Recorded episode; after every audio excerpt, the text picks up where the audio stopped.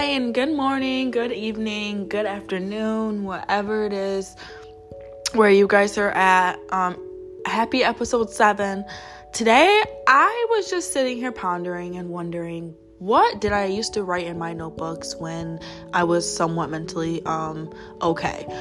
And I found this thing, I don't know what, from what year, I think it's 2020, and it says Beginner's Guide to Reparenting Yourself. Now, I love this concept because it's kind of like a fog in my mind, but I'm trying to bring it back. I love the concept of reparenting yourself because you can teach yourself things that your parents never had the like mental capacity or like mental stability to do or emotional stability to do.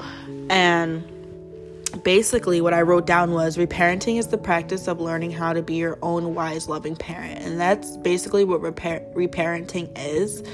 Um you can be your own wise loving parent. It doesn't have to be the person who pushed you out of their vagina.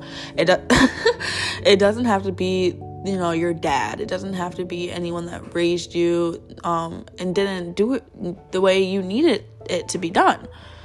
Um, but then it says many of us don't know how to meet our needs how to set boundaries plus how to re- regulate our own emotions. And i think that's what happens when you have to reparent yourself. Like, if you have to reparent yourself, I think we all struggle from that whole, oh, how to set boundaries and how to regulate our emotions. Um,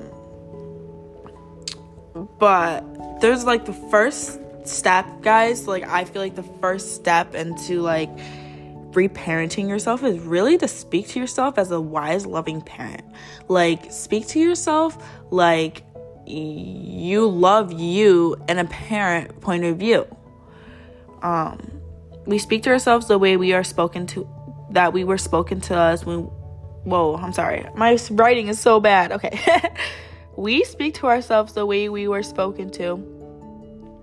We were criticized, unconsciously shamed, or talked out of our feelings like what I was talking about the last episode, talking out your feelings. Oh, the whole my mom used to say, "Oh, it's a feeling, you'll get over it. It's an emotion, you'll get over it." You know, and that's not healthy to tell somebody.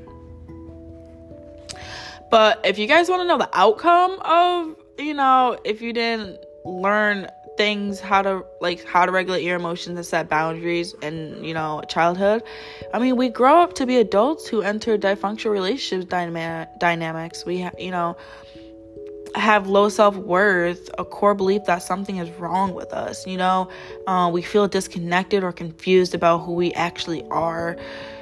So, you know, I love it because reparenting allows us to begin to unlearn the conditioning from our childhood and make new choices in alignment with who we actually are. Um, so, that's what I wanted to talk about on this podcast. Um, I think I might do another one right now. Actually, I'm gonna not another pod- podcast, but another. Um, so this is for those who have been emotionally neglected. Sex can be the only way to feel connection to another person. I'm going to actually make that a whole nother podcast because I feel like that's so thick and broad that I actually have to dissect it and I have to like look through it and I have to like read through it because that is a very, very, very important thing. So, thank you guys for listening. I'm about to upload a new one in about two seconds here. Um, thank you guys for listening. Bye.